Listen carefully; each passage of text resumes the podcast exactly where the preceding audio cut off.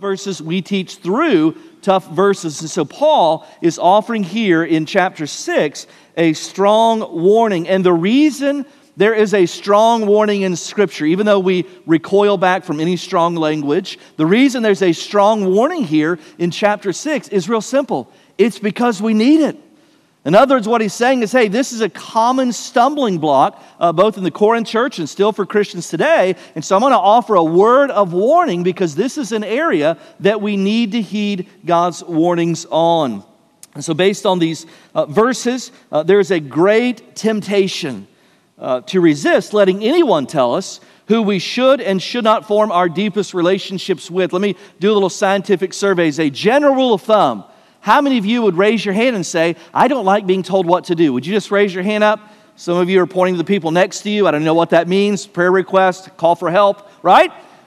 But here's the reality I'm the same way. I don't like being told what to do, even when it's God Himself speaking through the inspired word. There is a natural sin nature in me that wants to resist that. And knowing that, He says, Hey, here's an area where you're going to have to heed my warning when it comes to our deepest intimate relationships with other people, all right? So let's pick up the text in chapter 6, and the flow of thought goes all the way down through 7 1 this morning, even though there's a chapter break. Those were not in the original. So we're going to look first off at verses 14 through 16 to get us started this morning. Verse 14 uh, Do not be unequally yoked with unbelievers. For what partnership has righteousness with lawlessness, or what fellowship has light with darkness? What accord has Christ with Belial? Or what portion does a believer share with an unbeliever? What agreement has the temple of God with idols?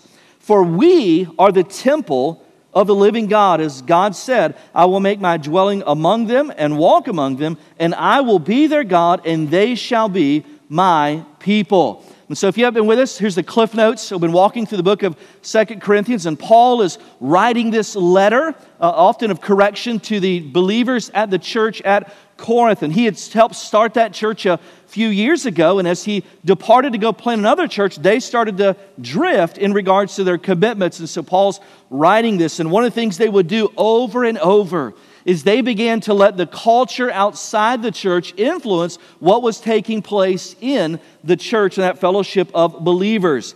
And apparently, one of the areas where that was happening and they were being negatively affected was in this uh, critical arena of their deepest relationships. And so they must have been not heeding his counsel. So he says, Reminder, uh, here's some truth about what the scripture teaches about our deepest, most intimate relationships. And so Paul is emphasizing that they should be moving towards God, uh, which is the result of moving uh, away from the world. And he says, whether you want to be honest about it or not, your relationships that you're forming with those who don't know Christ and your deepest relationship, they're having an impact on you, and it's not for Christ, it's in the other direction. And so, uh, basically, here I want to see uh, in Scripture, uh, there are two choices that he has for us uh, in this passage. And uh, your life is basically the sum total of all your choices mixed in with God's providence. And so, your choices actually form who you are uh, in the economy of God. And so, the first warning it comes to relationships is simply this: is you should choose wisely. If I could summarize all that he's teaching and verses 14, verse 15, and verse 16 down into a simple two word summary, uh, that would be it. It would be to choose wisely. And the reason this warning is written to both the uh, Corinthians church and then extends to us today is because that old cliche is actually true. Many of you have heard this before. Show me your closest friends, and I'll show you your future. In other words, who are you in deep relationships with? They have a tremendous shaping aspect on our lives. And now here's the reality our prideful hearts want to desperately believe that we're too smart and we're too strong to be negatively influenced by those around us. That's a part of our fallen nature that Christ has to rescue us from uh, when He saves us. And one of the ways that Christ rescues us is offering us the counsel of God's Word. Now, I don't know if you've learned this or not in life. Did you know this? You don't have to learn everything uh, through painful consequence. Did you know that? That God, in His inspired, infallible, inerrant, sufficient word, offers us wisdom on the front end. And when it comes to our deepest relationships, he says, hey, here's some wisdom on the front end. If you'll heed this, you'll avoid the pain of consequences on the back end. And listen to what his perfect word says regarding the power of relationships and specifically unwise relationships. Write these verses down. I'm going to give you two in addition to this text. You should write these down, look them up later. 1 Corinthians 15 33. Do not be deceived. Bad company corrupts good character. Do you know why that verse starts off with do not be deceived? Because we're often deceived by that principle, right? We think that our good character, that our good commitment to Christ has the power and the ability to influence someone else's heart for Jesus Christ when only Christ Himself can change a person's heart. And so we're often deceived by that. So the verse starts off and says, Hey, don't be deceived. This is how this exchange works. Bad company corrupts good character. Those per- not pursuing Christ easily pull those away who want to pursue Christ. So 1 Corinthians 1533, here's one out of Proverbs. Write this down. Proverbs chapter 13, verse 20. Listen to it. Whoever walks with the wise becomes wise, but the companion of fools will suffer harm. And apparently, according to verses 14, 15, and 16, these Corinthian believers were disregarding all of that counsel. They thought they could associate with anyone and it would not influence their walk with Jesus Christ. Aren't you glad we don't struggle with the antiquated problems of the Bible? Amen. The crux of what this section of Scripture is teaching us starts uh, in verse 14 and it builds from there. But in order to see that, we have to make plain and an odd statement uh, in the Bible, and it's this phrase. Look back there at verse 14 uh, in the ESV and other translation. It says, Don't be yoked with unbelievers. Now, that's an odd phrase, right? Now, many of you may not know this, but as a budding professional bodybuilder, I do know this. In body, I'm in the bulking season right now. I just want to clear that up, all right? I haven't hit the summer cut yet. But in bodybuilding, yoked is when a person's physique is toned and muscular. It is a synonym uh, with swole, ripped, and jacked. All slang for a muscular, well built person. Our staff prefers the term Cunninghammed. but yoked here is actually, in fact, not a bodybuilding illustration. It is here an agricultural illustration uh, of two people being bound together tightly in a intimate relationship the same way that oxes would be bound together into a plow. Uh, listen to the inside of these verses from uh, one author. He said this Here's the key to what not being yoked with unbelievers means it means that the Christian is in process, moving toward holiness. Thus, to be yoked with unbelievers is to be of one heart and mind with them, co opted by their values that guide them, seduced by their commitments to various gods and lords, conformed to a view of things which dismisses absolute truth and moral absolutes. In life, you God is sovereign. God can providentially work in circumstances, but as a general rule of thumb, uh, the, the decisions that you make will form the course of your life should God choose not to intervene. And those decisions will determine the direction of your life. Some of those will be who you decide to marry or if you decide to marry. There's a shaping impact on your life. Uh, what career path you choose, what church you choose to uh, join and participate in has a shaping factor. And according to this passage and other scripture we've looked at, uh, a huge decision is who you choose to form deep relationships with in your life. And the reason, because your deepest relationships uh, will shape you powerfully. Now, if you're listening, say amen. According to scripture, those verses I just read to you, and this passage here, the most common outcome is that the Christian is often influenced away from Christ by the non Christian, not the other way around, according to the scripture. The pure water becomes muddy water, to use our opening illustration. Uh, and here's why a non believer doesn't have the Spirit inside of them helping them to obey Christ. And so they can't influence us towards Christ because the Spirit of Christ is not inside of them. But a believer still has their old nature, and that old nature can still be tempted away from Christ. So the scales on the front end are already set against us in that relationship. Now, I can already hear the silent protests. How are non Christians going to hear about Jesus if we avoid relationships with them and hang on to that thought because we're going to hit that head on in just a few moments, all right? But back to verse 14, where the clear statement is this do not be unequally yoked with unbelievers. Paul's painting a word picture here. And the word picture is a large ox and a small donkey working together. You know how that story plays out? The ox is large and powerful, but when it's hooked up to a another animal that's not literally pulling its weight or often not pulling at all, what'll happen is even though that ox is so strong, that that weaker, smaller animal will derail the whole plowing assignment because the ox will not drag the other animal along in order for the task at hand. And so, what's he saying here? Don't miss this warning. What he's saying is a person through the spirit filled life, not your own strength, through the spirit filled life, can be as spiritually strong as an ox and yet still get dragged down by a person who does not possess Jesus Christ in their life. That's the illustration he's making here. And so, what he's saying is, you may think, man, I'm so strong my relationship with Christ, these deep relationships, they're not going to affect me, even though they're not followers of Jesus Christ. And what he says is, that's not actually how this thing works. That the strongest of all animals will actually give up the pursuit of the plow rather than drag along the weaker animal. That's the warning that he's given here. And again, we're so deceived by this principle. Paul goes on to say, if you don't believe me in verse 14, he goes on in verses 15 and 16 to further drive home his point and ask five rhetorical questions. Look at verses 15 and 16.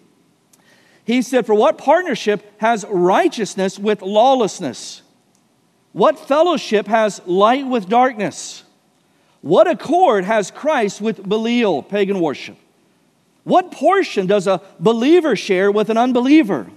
What agreement has the temple of God with idols? For we are the temple of the living God. I'll make my dwelling among them and walk with them. I'll be their God, and they shall be my people. And so Paul is painting some very clear lines of division.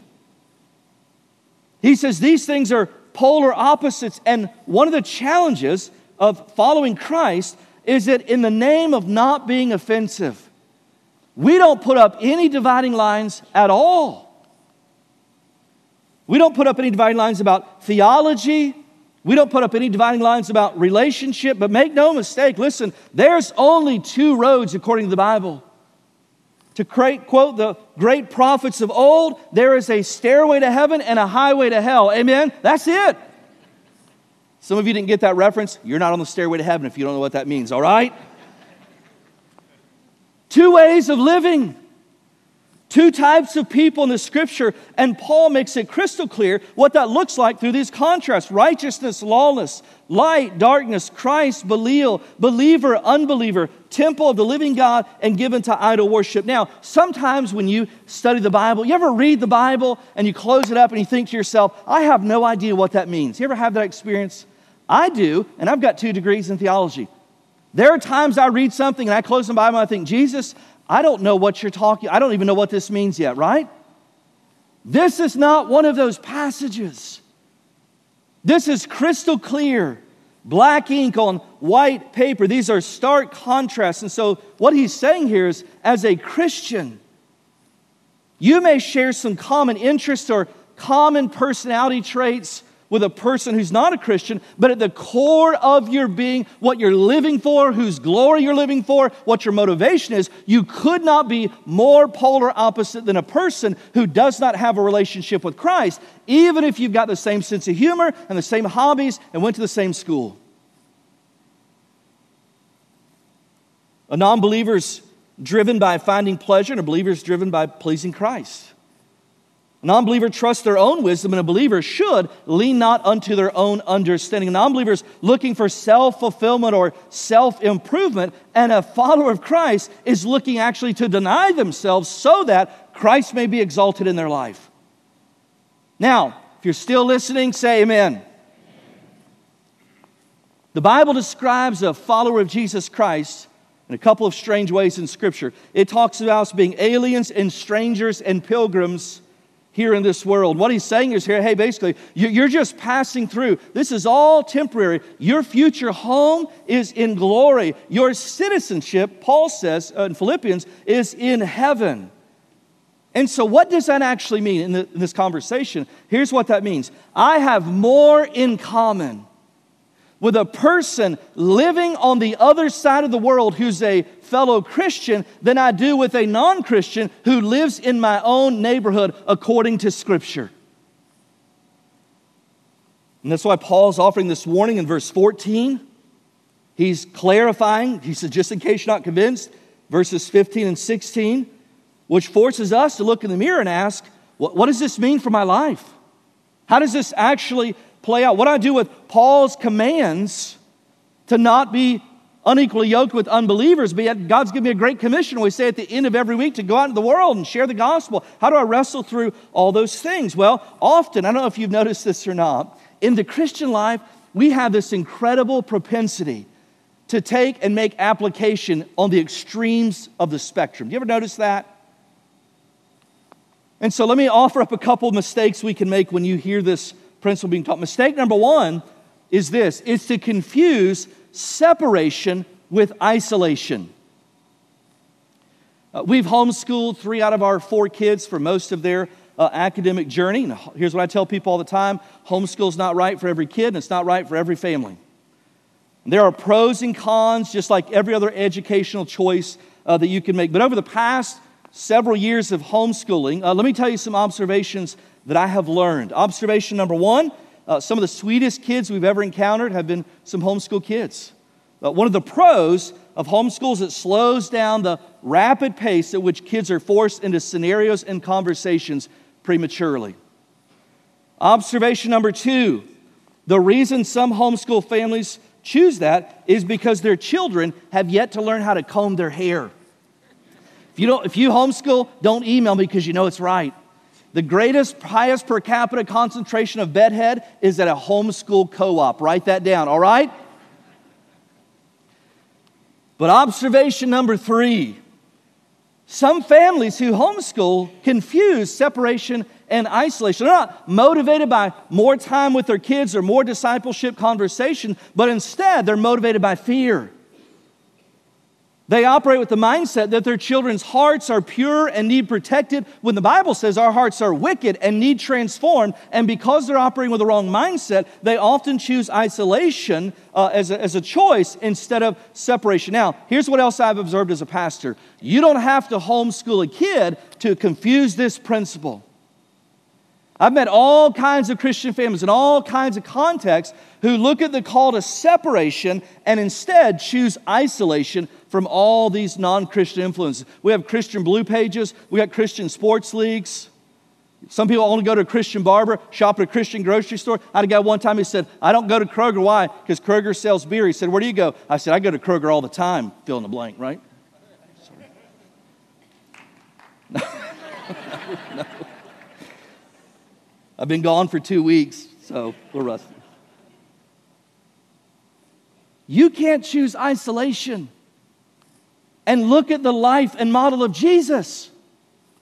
Scriptures, we see him eating with tax collectors and sinners. He spent some of the time with people who were vile and who reviled him. He did an attempt to love and invite them into new life with him. He befriended them without endorsing their values. And so we can't take the approach of, I'm never going to uh, spend any time with people who don't know Christ. I'm never going to allow my kids around those kids. That would be an error. So that's mistake number one. But mistake number two is on the opposite end of the spectrum. It's to live as if there's no need to ever separate at all. It's to totally disregard the counsel of God's word in this area of relationships. That we can tear down all the walls and all the warnings here and associate with anyone, and it will not affect our walk with Christ to completely reject Paul's counsel. Now, listen, if you're here and you're doing that, then whether you mean to or not, whether you want to or not, basically what you're saying is this is when it comes to relationships, I in fact am wiser than God Himself. That I can disregard all of His warnings and I know better. This will not happen to me in these relationships. Now, if you like practical Bible teaching, just raise your hand. Would you identify that? Me too. All right?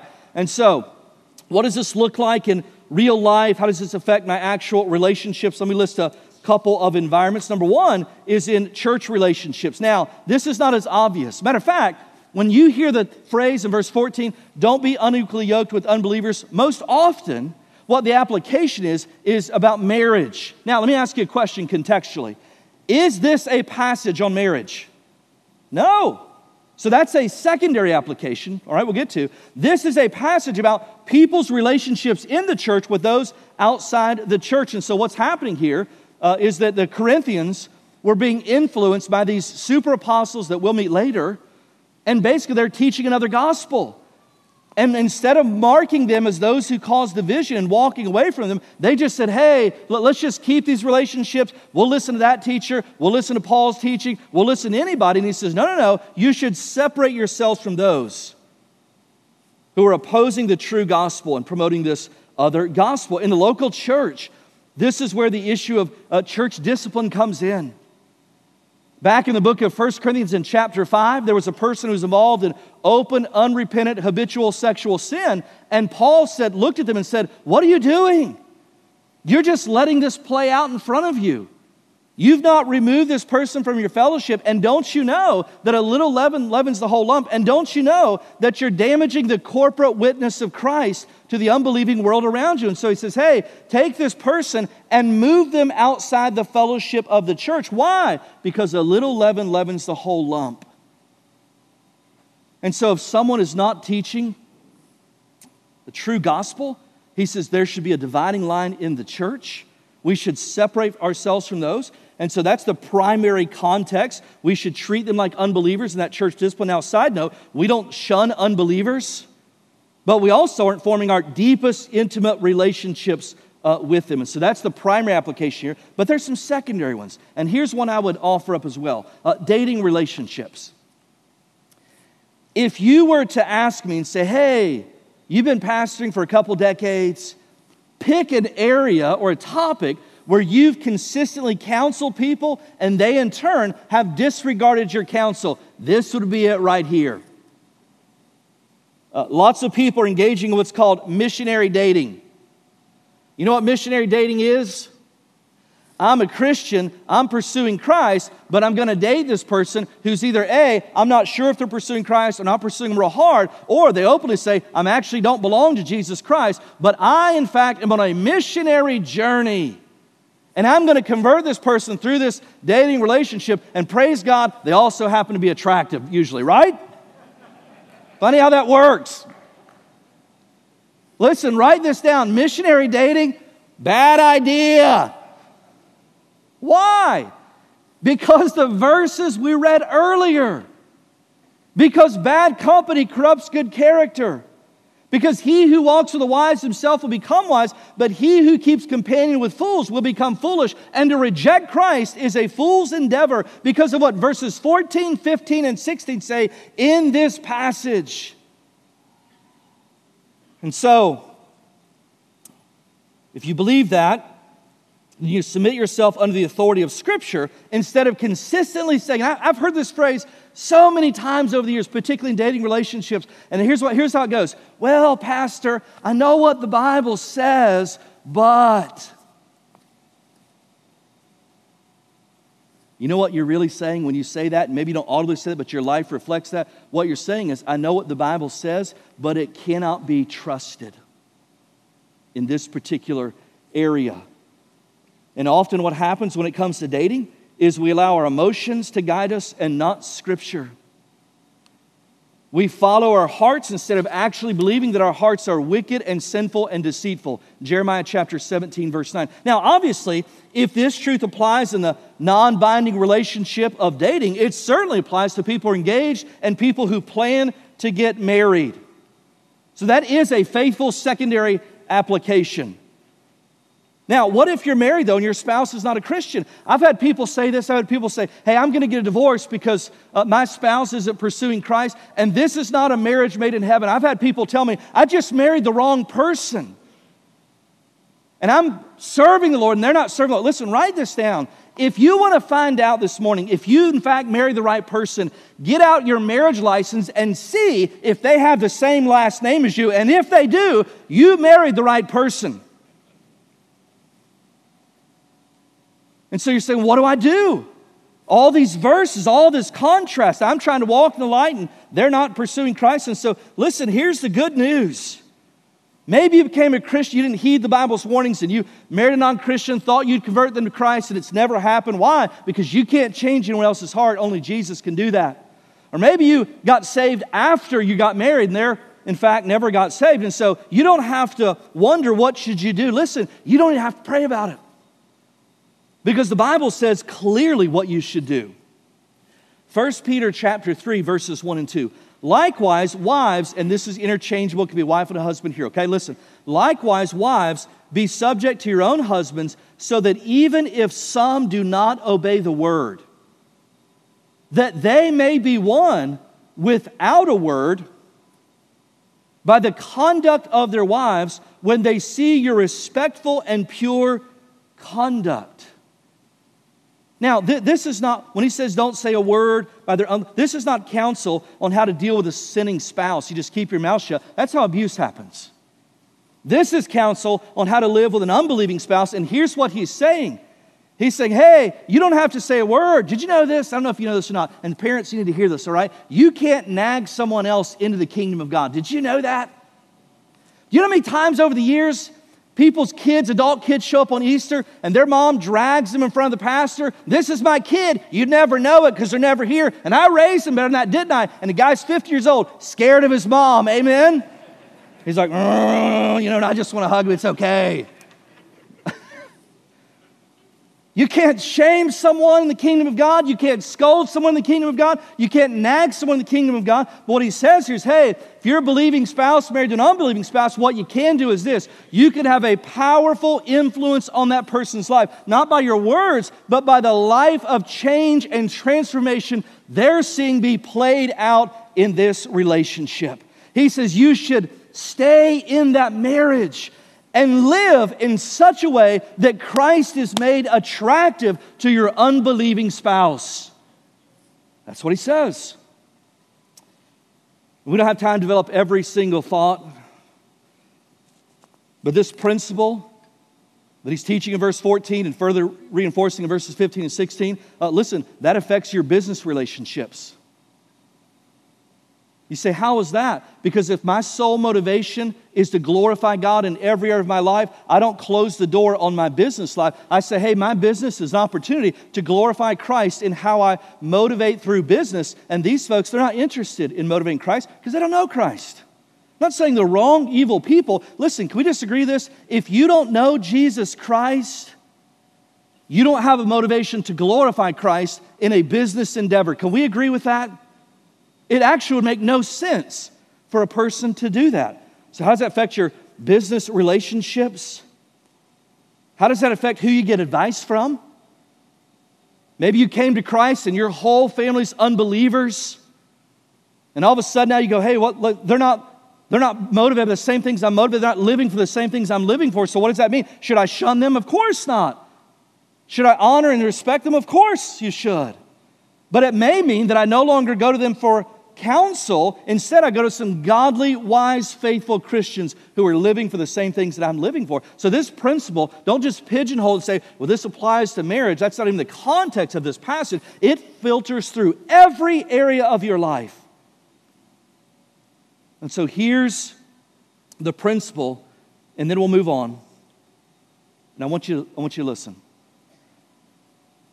Are your deepest relationships moving you towards Christ or away from Him? Now, not only is that hard to do because we're often deceived in thinking it won't affect me or I can change someone else's heart, but it actually gets harder Because listen to how Paul counsels us if, in fact, we have entered into wise or unwise deep relationships with someone else, all right? And so, what does he say to do if that's the case? And listen, I'm not, this is hard, all right? So, what's he say? Uh, second principle is choose to do the hard thing. Part of the evidence that you belong to the Father, that you're a son or daughter, is your willingness to obey Christ even when it costs you deeply. Now, with that thought in mind, look at verse 17 down through verse chapter 7, verse 1. What's it say, verse 17? Therefore, in other words, if you're in this type of relationship, therefore, go out from their midst and be separate from them, says the Lord, and touch no unclean thing, then I will welcome you. And I'll be a father to you, and you shall be sons and daughters to me, says the Lord Almighty, uh, chapter 7, verse 1. Since we have these promises, beloved, let us cleanse ourselves from every defilement of body and spirit, bringing holiness to completion in the fear of God. Now, in many of your Bibles, those verses there are in quotation marks. And the reason they're in quotation marks in your English Bible is because they're a direct quote from the Old Testament. And specifically, Isaiah chapter 52. In Isaiah chapter 52, the people of God, Israel, were leaving Babylon where they had been held captivity. They're returning back to their own land. And Paul's using that as a spiritual application to the Corinthian church and to us today to call them to spiritually separate themselves to God and from some of these other people. Now, let's just call this what it is. That's hard. That is hard to do when you've been in a deep relationship with someone else and to heed this counsel. But let me tell you how this works, and I'm not trying to soften this any morning, all right?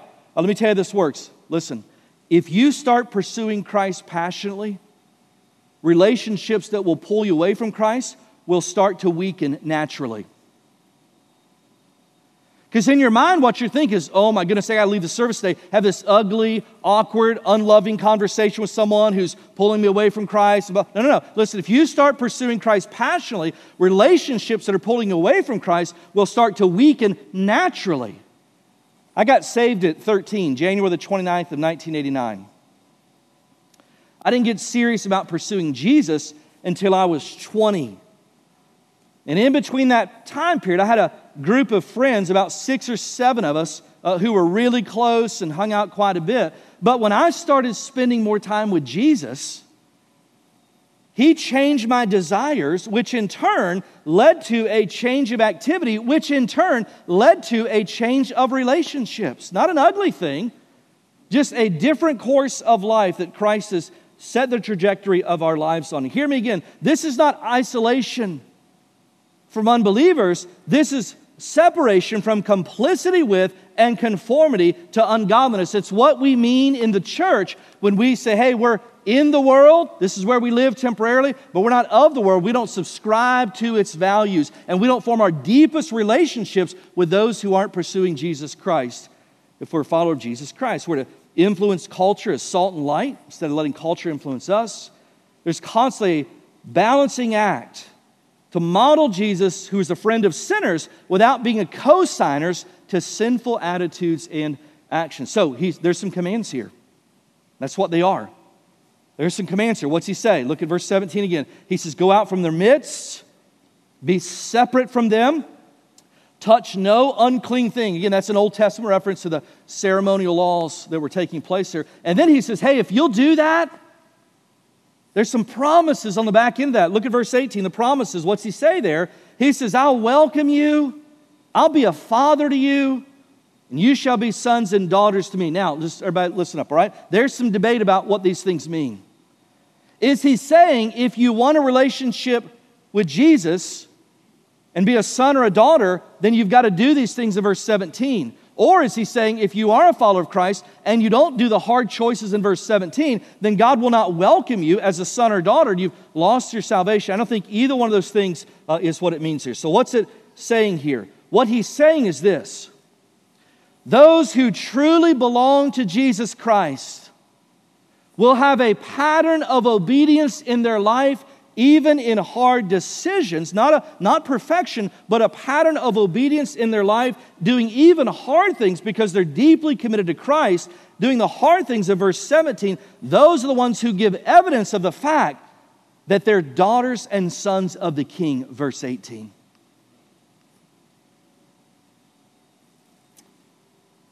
And the reason that someone would make that incredibly difficult choice of separating from a unequally yoked relationship like verse 17 is, be, and here's the only reason why. I want you to listen to this. It's because a person becomes deeply convinced that being in right relationship with God will bring more satisfaction to our hearts, verse 18, than being in wrong relationships with those who aren't living for God, verse 17. You ever wonder why your kids sin? Right? It's me. You ever wonder why you sin? You don't, this is not rocket science, all right? Here's why. It's because you've yet to be fully convinced that the life God offers you will be more satisfying than the one you're pursuing. That's why.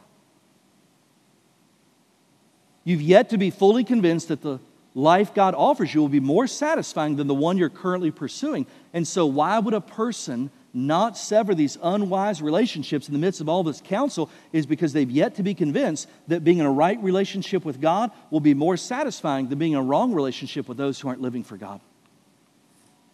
That's why. That's why. And so let me wrap this up with this counsel this morning. When it comes to your closest and deepest relationships, do not follow your heart. Instead, put your heart in the hands of the only friend who will never let you down and never lead you astray, and his name is Jesus. Would you bow your heads this morning?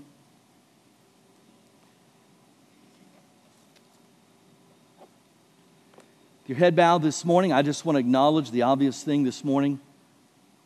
That is a challenging passage of Scripture. It is calling us to costly obedience. But make no mistake, friend, this will be, not be the last hard decision Jesus asks you to make in your life if you're following Him. That's why He says, Count the cost. That's why He says, Take up your cross and deny yourself if you want to be my disciple. And so this morning, I want to ask something very specific. As we've taught through these truths in Scripture, is there a relationship or relationships that come to mind in your life that you know you need to make a hard decision? Not to isolate yourself, but maybe to separate yourself from this being a deep, intimate, important relationship in your life. If that's you and you're here this morning, I want to pray specifically for you. And this isn't just a message for teenagers, this is for all of us in the room this morning. If you hear this morning say, hey, that's me, I've got some hard decisions to make, and quite frankly, I'm scared. Would you just raise your hand up so I can pray for you specifically? Anybody like that? Say, hey, that's me. Amen. Anybody else? Yeah, several. Let me just pray for you this morning. God, I pray for all those that raise their hands and those who maybe should have, but to even acknowledge they've got a hard choice in front of them is, is a difficult and scary thought. God, I pray, number one, that every person here would be reminded that we don't have the ability to make these hard decisions apart from Christ at work in us. And this is not about willpower or personal discipline. And so, Lord, we yield ourselves to the power of the Holy Spirit, living spirit filled or spirit controlled lives. And so, Lord, in the power of the Spirit, give people wisdom about conversations that need to happen, how and when give people wisdom about relationships that don't need to be cut off, but need to be changed in regards to the importance in our lives. And God, help us to be humble and gentle and motivated by love and not to be Pharisees and judgmental. That at the end of the day, people would see our greatest desire is to glorify Jesus in our lives. And so, Lord, may we never fail to love all men, all women, all relationships in our lives. But may we also never fail to live for the glory of Jesus alone. We pray all these things in Jesus' name because we can. Amen.